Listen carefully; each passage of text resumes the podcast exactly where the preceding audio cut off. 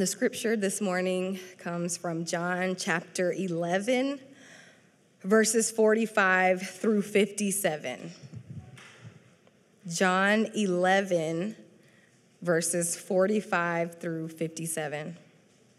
Many of the Jews, therefore, who had come with Mary and had seen what he did, believed in him. But some of them went to the Pharisees and told them what Jesus had done. So the chief priests and the Pharisees gathered the council and said, What are we to do with him? For this man performs many signs. If we let him go on like this, everyone will believe in him, and the Romans will come and take away both our place and our nation. But one of them, Caiaphas, who was high priest that year, said to them, You know nothing at all, nor do you understand that it is better for you that one man should die for the people, not that the whole nation should perish. He did not say this of his own accord, but being high priest that year, he prophesied that Jesus would die for the nation. And not for the nation only, but also to gather into one the children of God who are scattered abroad. So from that day on, they made plans to put him to death.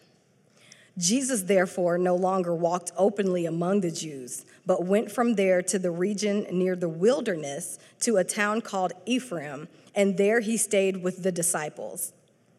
Now, the Passover of the Jews was at hand, and many went up from the country to Jerusalem before the Passover to purify themselves. They were looking for Jesus and saying to one another as they stood in the temple, What do you think, that he will not come to the feast at all? Now, the chief priests and Pharisees had given orders that if anyone knew where he was, he should let them know so that they might arrest him. This is the word of the Lord. Uh, one of the things that we learn early on in life at an early age is that there will be consequences. There will be consequences. There always are. Drink too much tonight, and there will be consequences in the morning. Fail to study for the test today, and there will be consequences tomorrow. Don't wash the dishes before mama gets home and there will be consequences. If anyone ever understood consequences for actions, beloved, it was Jesus. Jesus understood that there are consequences for falling, for, for following the, the will of God in this fallen world. If anyone ever understood that, it was Jesus. Our words have consequences, our actions have consequences. And following the will of God in this life has consequences, both bad and good. Always has, always will. Fortunately and thankfully, beloved, the, the good outweighs the bad because the bad will eventually turn out to be good, following the will of God. And what we see in our text this morning is the consequences of raising Lazarus. Raising Lazarus from the dead had consequences. These do not catch Jesus unaware. These do not, they do not catch him off guard. Everything that Jesus did in his life leading up to this point had consequences. He understood that.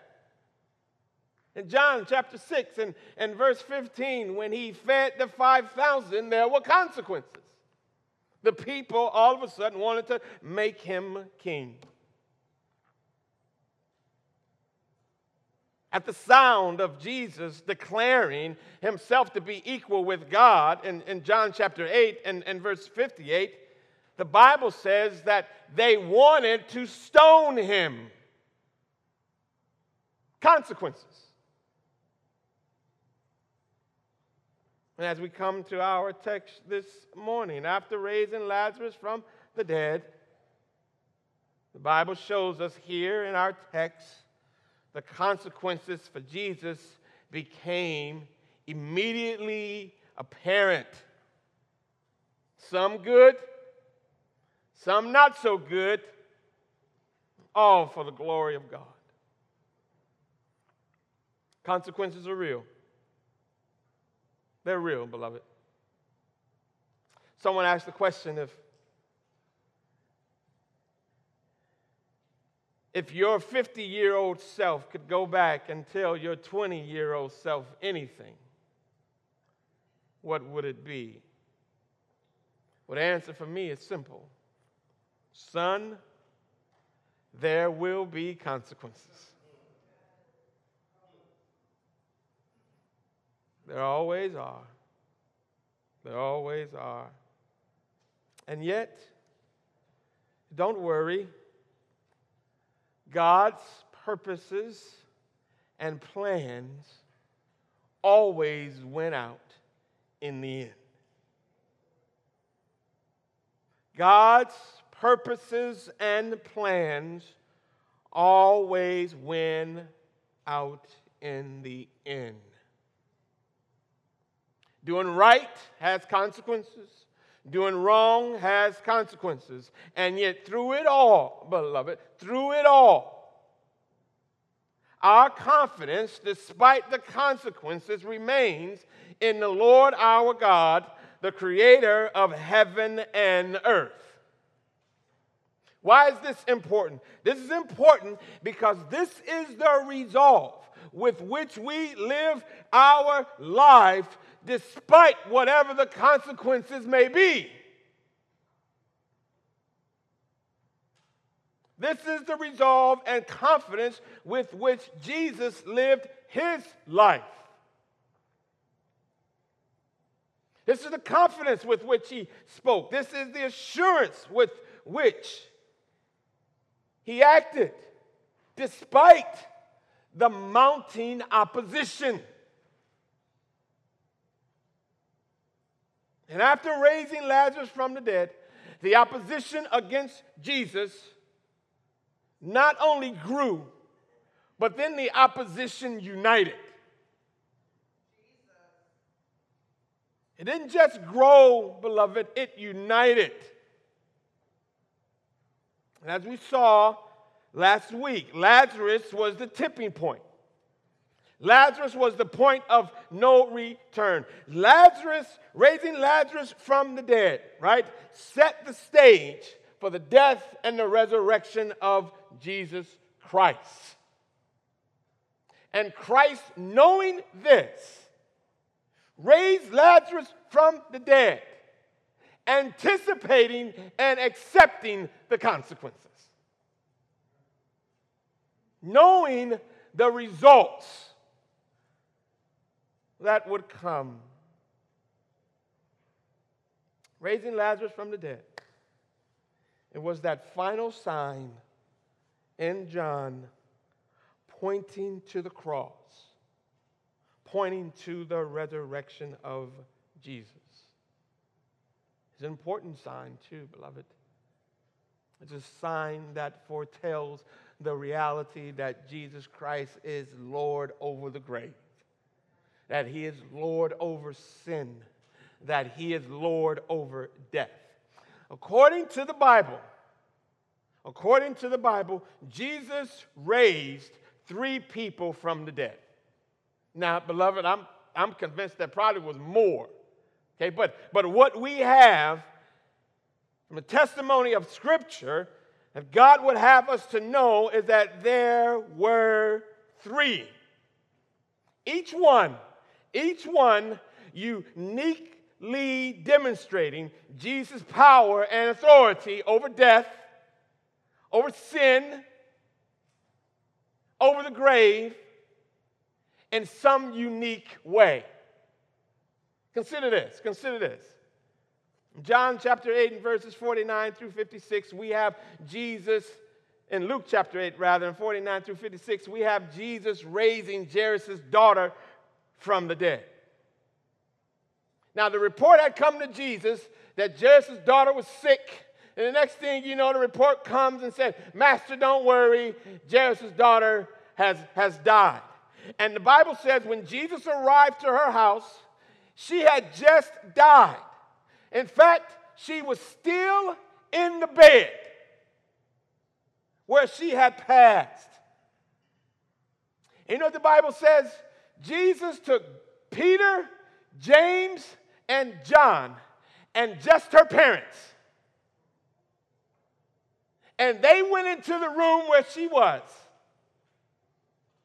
And Jesus grabbed her hand. And you know what he did? In chapter 8 of Luke, in verse 54, the Bible says he took her by the hand and he said, Child, arise. And he raised Jairus' daughter from the dead. Another incident that we have in Luke chapter 7, verses 11 through 17, is Jesus raising the widow's son. This widow lived in Nain, the Bible tells us, and when Jesus had come into, arrived into Nain, he arrived and he saw this funeral procession. He witnessed this funeral procession. They were on their way to the grave. And Jesus saw the young woman there. He saw the mother, and she was weeping. And the Bible says that he had compassion on her. And he interrupted this funeral procession. And you know what the Bible says in Luke chapter 7 and verse 14? This time, he touched the frame. He touched the frame on which the coffin was held. And he said, Young man, I say to you, rise.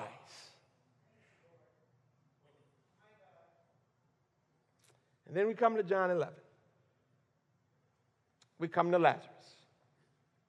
Lazarus had not just died, Lazarus was not in the funeral procession. Lazarus, the Bible says, had been dead four days.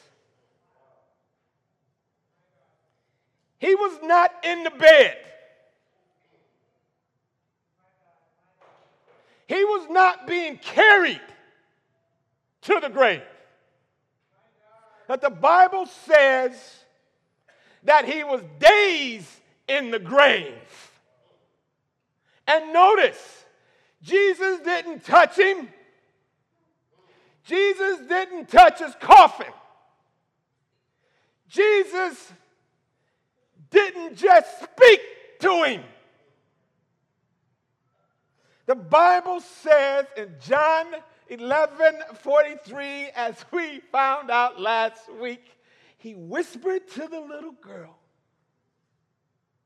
He spoke to the son. But when he came to Lazarus' grave, he shouted, Lazarus, called him by name. Come forth. Listen, beloved. This is important. This is important. The skeptic might suggest, well, you know that young girl? She really wasn't dead. And besides, who was there to witness it anyway? Or that young man? Might have been just some explainable phenomenon. We've known people to fall into comas for a day or two. But, beloved, not Lazarus. It was clear he was dead. He had been dead. He would be dead. Everyone knew he was dead. Last week we last week we saw and we talked about our fascination with zombies. I won't go into that. You can go and listen to it again. But you know, you know what else we're fascinated with, sister? We're fascinated with near death experiences. That's what people call them. Near death experiences. People who say, people who claim that they died and, and came back to tell us all about it. And there's books and there's movies that, that highlight our fascination and take advantage of our gullibility. The book Heaven is Real. Best selling book, popular movie. Some of y'all have read it, some of y'all have saw the movie. I won't ask for any hands. 90 minutes in heaven. Millions and millions of copies sold. 23 minutes in hell. Became a New York Times bestseller. Let's get something straight this morning. Lazarus didn't spend 90 minutes in heaven.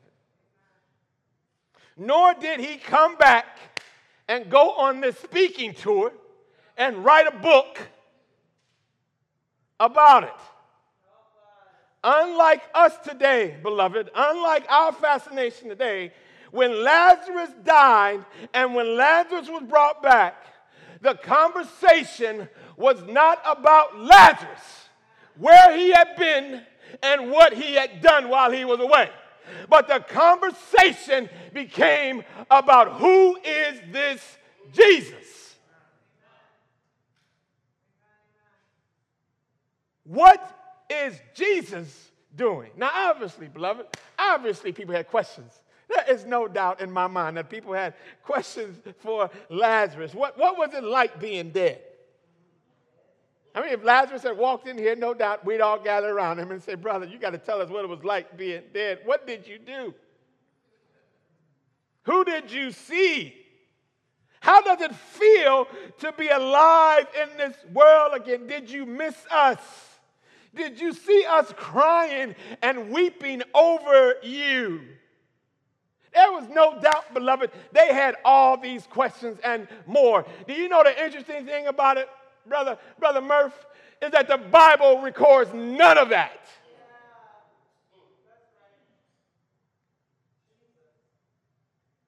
The question is not who is Lazarus. The question is who is Jesus? The, the issue is not what did Lazarus do.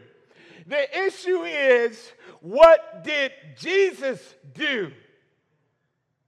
Beloved, God did not raise Lazarus from the dead so that Lazarus could get rich, write books, or make movies.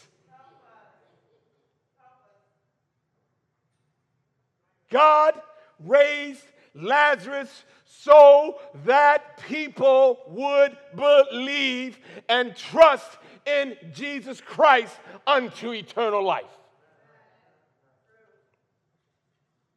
He raised Lazarus, not to point to Lazarus, he raised Lazarus so that people would see Jesus.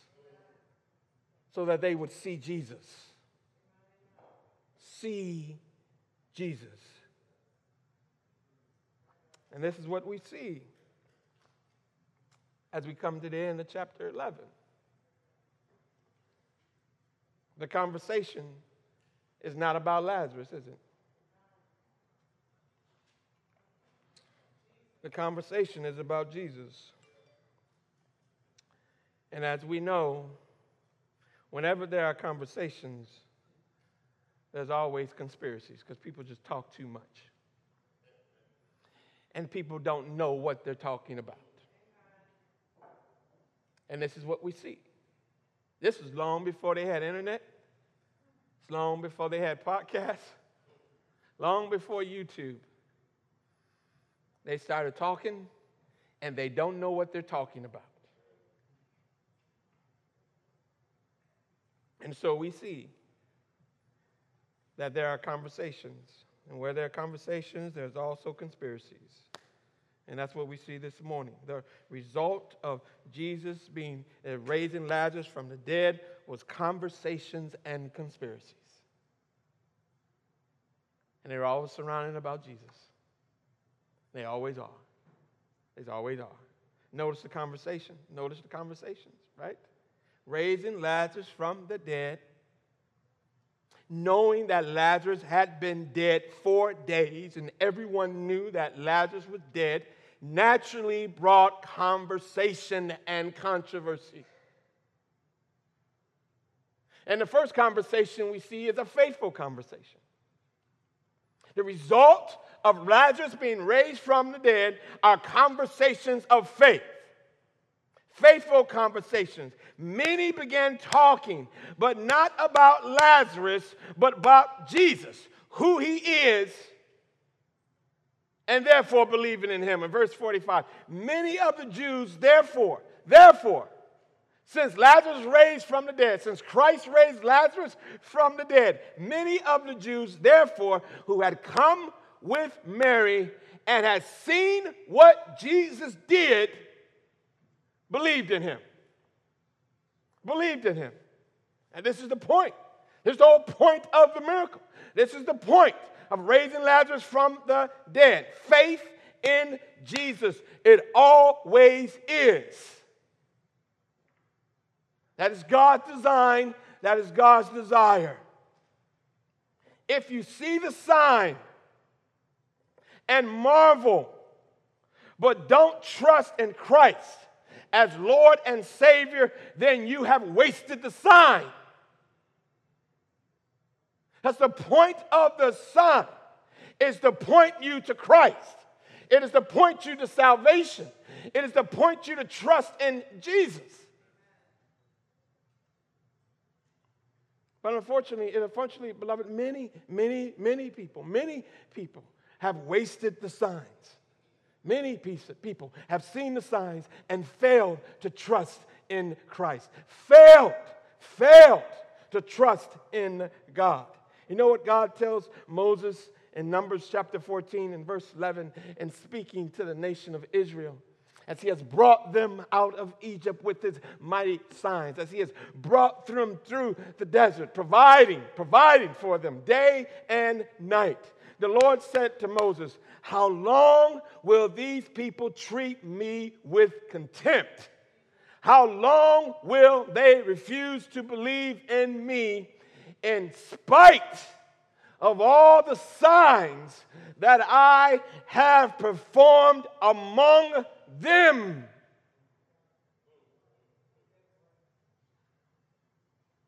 Because the point of the signs is to point to Jesus. Faith and trust in Jesus. And when you see the signs, thankfully they engender faithful conversations. And faithful conversations point people to faith in Jesus. Faithful conversations don't make much of a sign. Faithful conversations don't point people to Lazarus. Faithful talk points people to Jesus. They make much of the Savior. They say it's because of Jesus. See what happened? Yeah, well, that's because of Jesus. Martha has her brother back. Why? Because of Jesus. Mary is no longer weeping. Why? Because of Jesus. Lazarus walked out of the grave. Why? Because of Jesus. That's how you talk. That's faithful conversations. That's faithfully acknowledging that what has happened in my life has happened because of Jesus. I'm saved this morning, not because I'm smart, but because of Jesus. Your child has come home and your child is safe. Why? Because of Jesus. You kept your job through the pandemic. Why? Because you were so employable? No, because of Jesus. You're still married after 30 years. Why? Because you're so nice. No, because of Jesus. You found a home to live in. Why? Because you're lucky? No, beloved, because of Jesus. The cancer is in remission. Why? Because I took all the medication and the doctors were good at what they did. No, because of Jesus.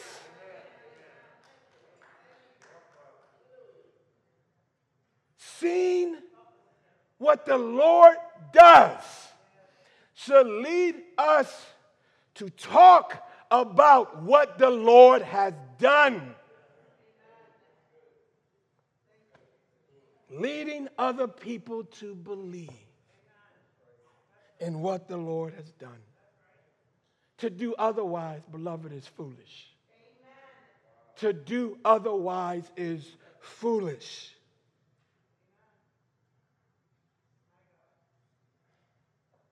I can take the medicine, and I do take the medicine, and the medicine heals me. But it's not really the medicine ultimately, it's Jesus. It's the mercy and the grace of God in Jesus. I can pay the bills. I can pay the bills because I work and they give me a paycheck. But all of those resources are because of Jesus.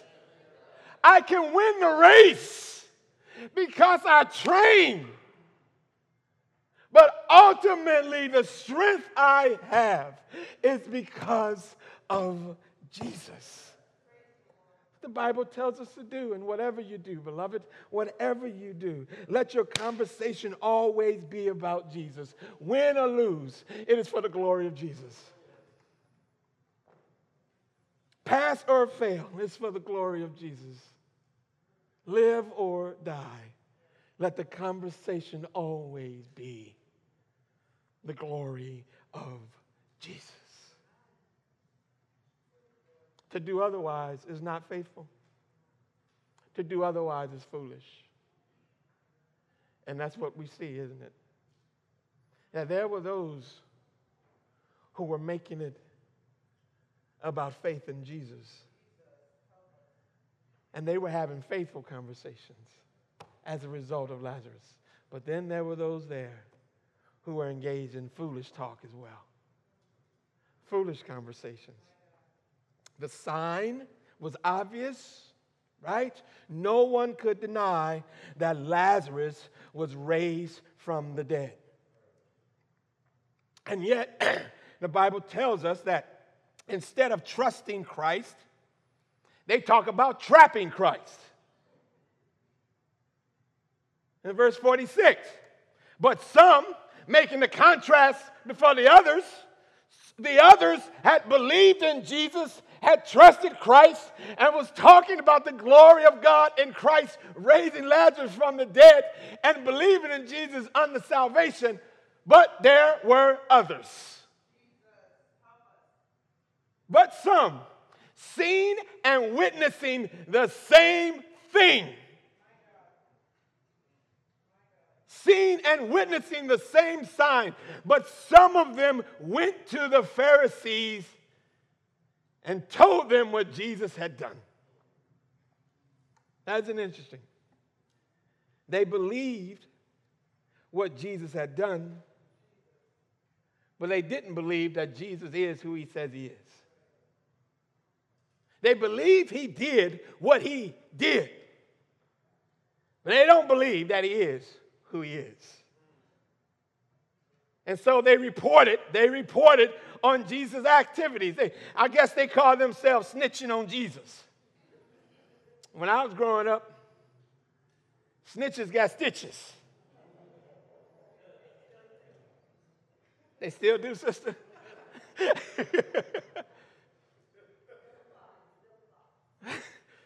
they talked about Jesus raising Lazarus from the dead.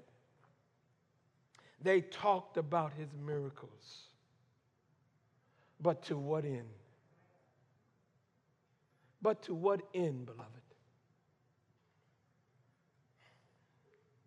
It's amazing to me how people love to talk about God. They just love to talk about God. You can, you can get in a conversation with anybody about God all the time.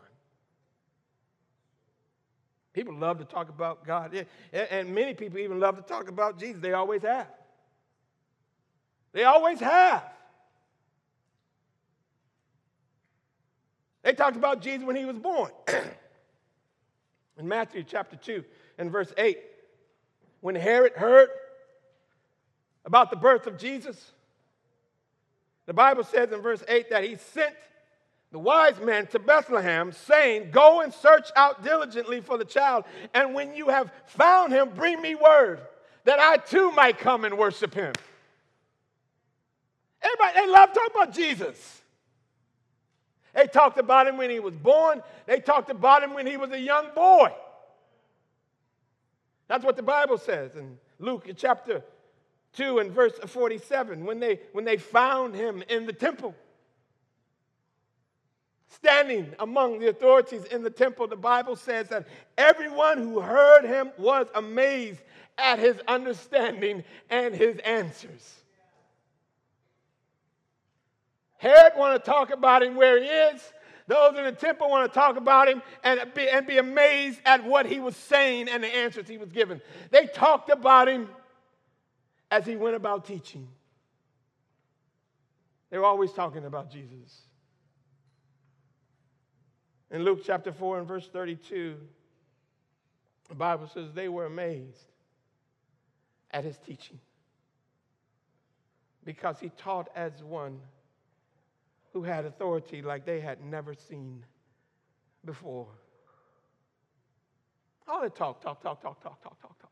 Talk, talk, talk, talk, talk, talk, talk. Everybody want to talk about Jesus. Beloved, but here's the, here's the issue. That any talk about Jesus that doesn't lead to faith is foolish. Any talk about Jesus that doesn't lead to faith in Jesus is foolish. Jesus didn't come to be the topic of your conversation. He didn't come to be some headline in a tabloid. Jesus came to save. And this is the point of God's signs as they stared them in the face and yet they chose not to follow. How foolish! Lazarus, beloved, Lazarus walked out of the grave. And in walking out of the grave, pointed people to Jesus. And they saw it.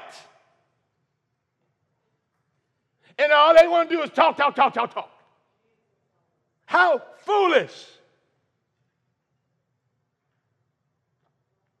Beloved, they had no reason not to follow Jesus. The evidence of God's goodness and grace was all around them, even as it is all around us. That's why the Bible says that no man or woman has an excuse. They didn't have an excuse then. They don't have an excuse now.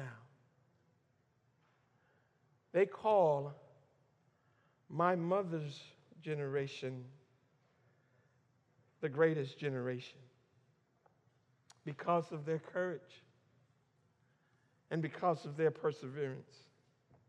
This generation is often called the smartest or the richest generation because of all of its access to, to knowledge and the multiplication of all of its wealth. And yet, beloved, all the talk of courage and perseverance, all of the talk of intelligence and wealth without faith in Jesus is foolish. Foolish.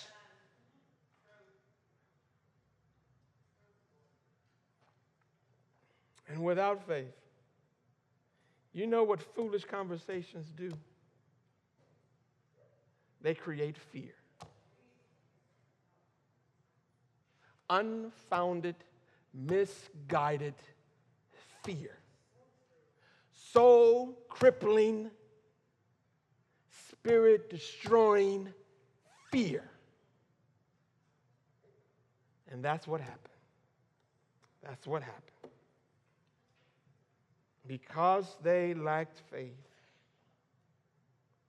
they acted in fear. When the chief priest, it says in verses 47 and 48, so the chief priests and the Pharisees gathered the council and said, What are we doing? What are we to do? For this man performs signs. If we let him go on like this, everyone will believe in him. And the Romans will come and take away our place and our nation. Do you hear that? They were afraid. Rather than faith, listen to the foolishness, and they became gripped by fear. Beloved, that is, that is, that is the progress. If you are not trusting in Christ, then you will listen to the foolish conversations of the world and you will become afraid. You will be gripped by fear. And I'm going to show you what happens when you're gripped by fear. They show us what happens to people who are gripped by fear. They were afraid. They feared they would lose their followers. They feared that they would lose the temple. They feared that they would lose their privilege and their power and their position. And so then, what did they say to each other? Out of fear, we got to get rid of Jesus. We got to get rid of Jesus. We got to get rid of Jesus. And unfortunately, beloved, unfortunately, unfortunately, too many people believe that the best way to life is to just cut out Jesus.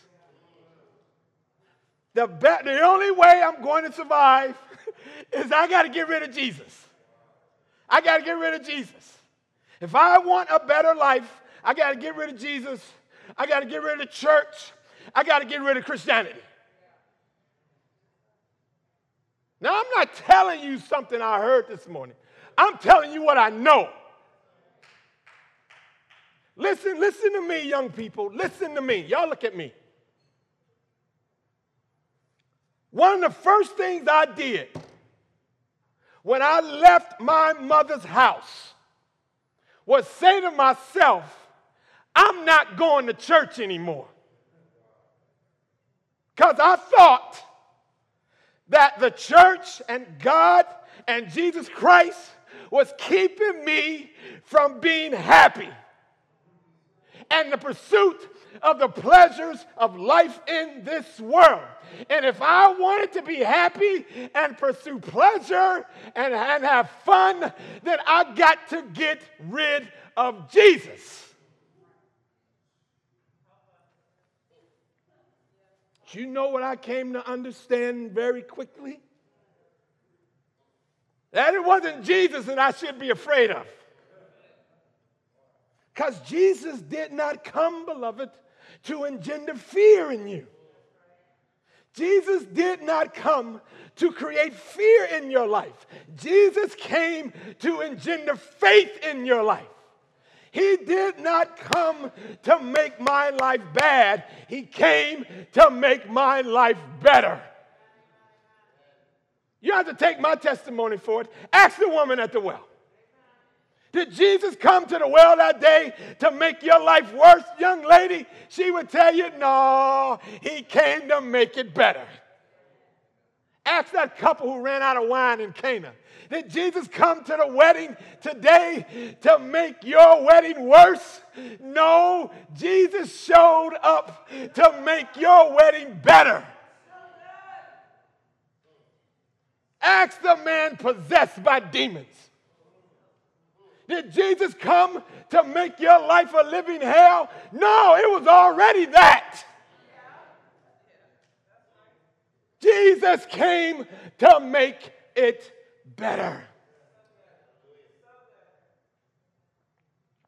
He didn't come, beloved, to take away my power.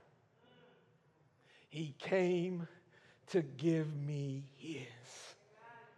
He did not come to take away my wealth. He came to give me his. He did not come to take away my position. He came to lift me up to his. Jesus didn't come to take your life. He came to give you life, and that life more abundantly.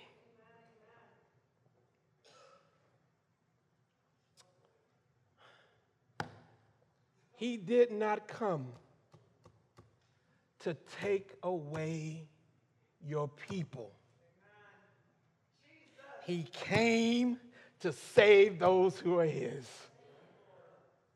And that's what, that's what the Bible says in verse 52.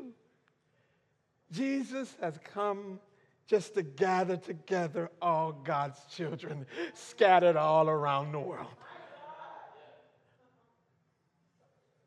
And if that's true, beloved, then there's no reason to be afraid. There's no reason to be afraid of Jesus. There's no reason to fear Jesus. There's no reason to fear the will of God. Don't let self talk lead you to foolish and fearful conversations.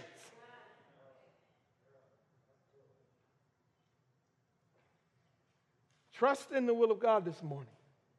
Trust in the will of God. Believe in Jesus. And listen to me. When you have faith in Christ, then you don't fear the conspiracies.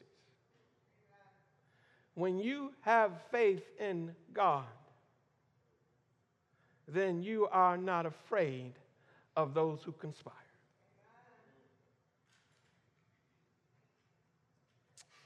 Notice the conspiracy. Christ isn't afraid. Because his trust and confidence is in God. And whatever they do and whatever they conspire to do, God's will is going, and plans and the purposes will win out in the end. Whatever the consequences are for raising Lazarus, God's plans and purposes are going to win out in the end. Doesn't mean that they won't conspire doesn't mean they won't plan, doesn't mean they won't plot. It just means that God's plans and purposes will win in the end. And because they operate in fear rather than faith, notice the Bible says they conspire to kill Jesus. In verse 54, so from that day on, they made plans to put him to death. There's a conspiracy. The, the, the opposition has not only grown, but now the opposition has united. Two opposing sides have now joined forces against Jesus. And it's a conspiracy. Now, what is a conspiracy, beloved? A conspiracy is a secret plan or plot by two or more people to do something evil, harmful, or unlawful. And so you know what they do here. The Bible says that they plot. They plot their own agenda to bring an end to what they believe is the agenda of Jesus. They plot and plan to kill Jesus. They conspire to kill Jesus because by getting rid of Jesus, they save themselves. If I get rid of Jesus, then I can save myself. And their conspiracy ultimately is a conspiracy to save themselves. And since this is the case, beloved, this is not unusual. They want to save themselves from the Romans. We got to kill Jesus. They want to save themselves and their reputation among the people. We got to kill Jesus.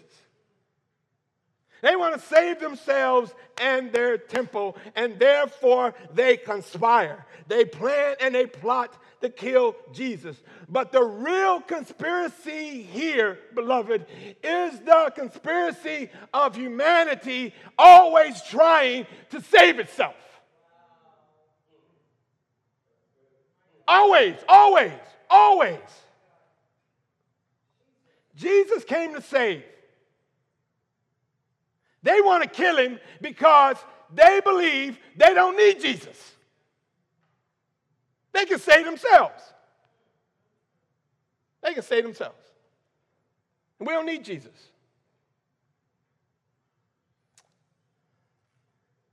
Beloved, the world is full of conspiracies, full of them. You don't have to search long, you find them. People out there believe that conspiracy around World War II, the United States orchestrated the events of Pearl Harbor so they can get in the war in Europe. People believe that the government, the CIA, orchestrated the assassination of JFK so they can get him out the way.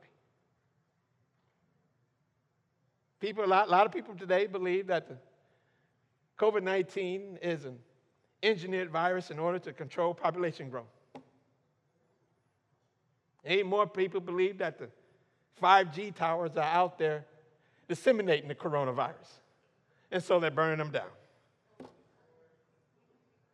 Conspiracies abound and they won't stop. Why? Because people don't act in faith, they act out of fear. And because you walk in fear, conspiracies are more easily to be believed. But the greatest conspiracy of all is the conspiracy uh, against God by men and women to save themselves. You see this over and over again. See this over and over again. Adam and Eve conspired to save themselves against God. Abraham and Sarah conspired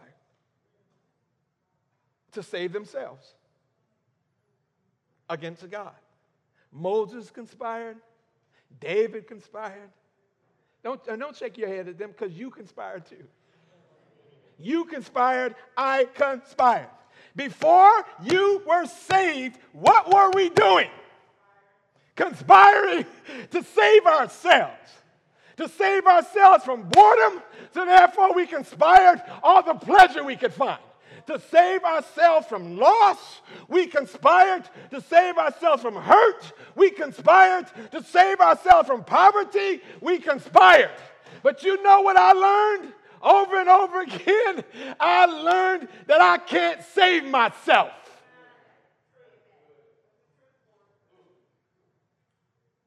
All the pleasure in the world, the boredom came back the next day.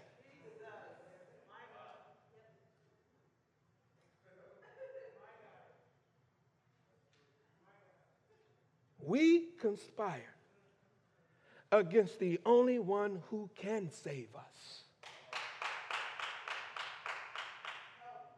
Because you know there are only two options, beloved. I don't care what the world says. I don't care how many theories they I don't care how loud they talk. I don't care how smart they are. I don't care how many books they write. There are only two options. You either going to save you or you're going to try to save yourself or Jesus saves. if it's not Jesus saving, everything else is you trying to save yourself.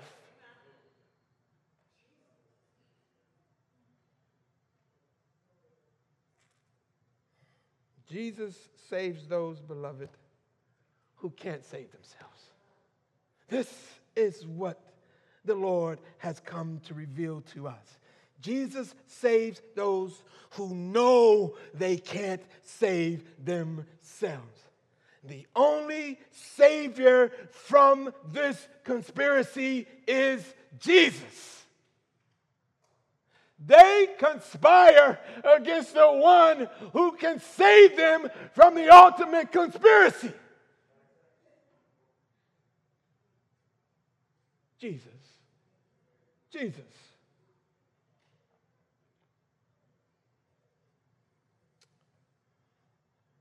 The only Savior from conspiracy is Jesus. Because, beloved, nothing Nothing ever happens until God said so. Nothing, nothing, nothing. And therefore, in a world full of conspiracies and conspiracies, there only one, there's only one that really matters. It's only one that really matters. It's found in Matthew chapter 16 and verse 8, where Jesus says, I tell you, Peter, that on this rock I will build my church, and the gates of hell shall not prevail against it. Take that, conspiracies. For in fact, that's really not a conspiracy, that's a promise. The only, the only conspiracy that concerns me, beloved, is found in Genesis chapter 50 and verse 20. Where the Bible says that what you that what we intend for evil, God determines for good. And again, that's really not a conspiracy, that's a promise.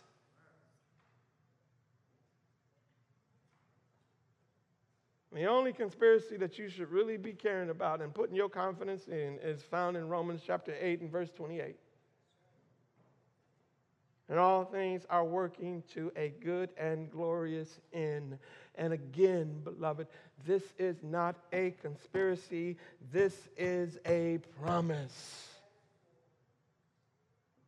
It is the devil who deals in conspiracies. God deals in promises. And he promises this morning that if you declare with your mouth that Jesus is Lord, and you believe in your heart that God has raised him from the dead, you will be saved. That is the promise with which Jesus raised Lazarus out of the grave.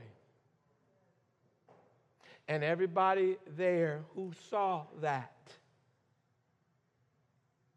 believed in their heart that that was true and confessed the lordship of Jesus Christ was saved. Then that is true for everyone now.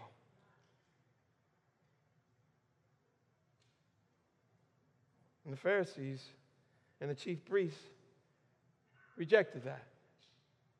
They rejected Jesus. And rather than accepting Christ, they accepted the conspiracy to save themselves. What about you this morning, beloved? Would it be Christ or conspiracy? Would it be the Lord Jesus or some form of Illuminati? Would it be the Lord God or some version of the cabal? I choose Jesus. And in choosing Jesus, let the devil and his minions conspire. But you know what the song says? No weapon formed against me shall prosper. You know what Jesus says in the midst of this conspiracy against him? No weapon formed against Christ will prosper. It won't work. Why? Because God will do what He says He will do. He will stand by His word. He will come through.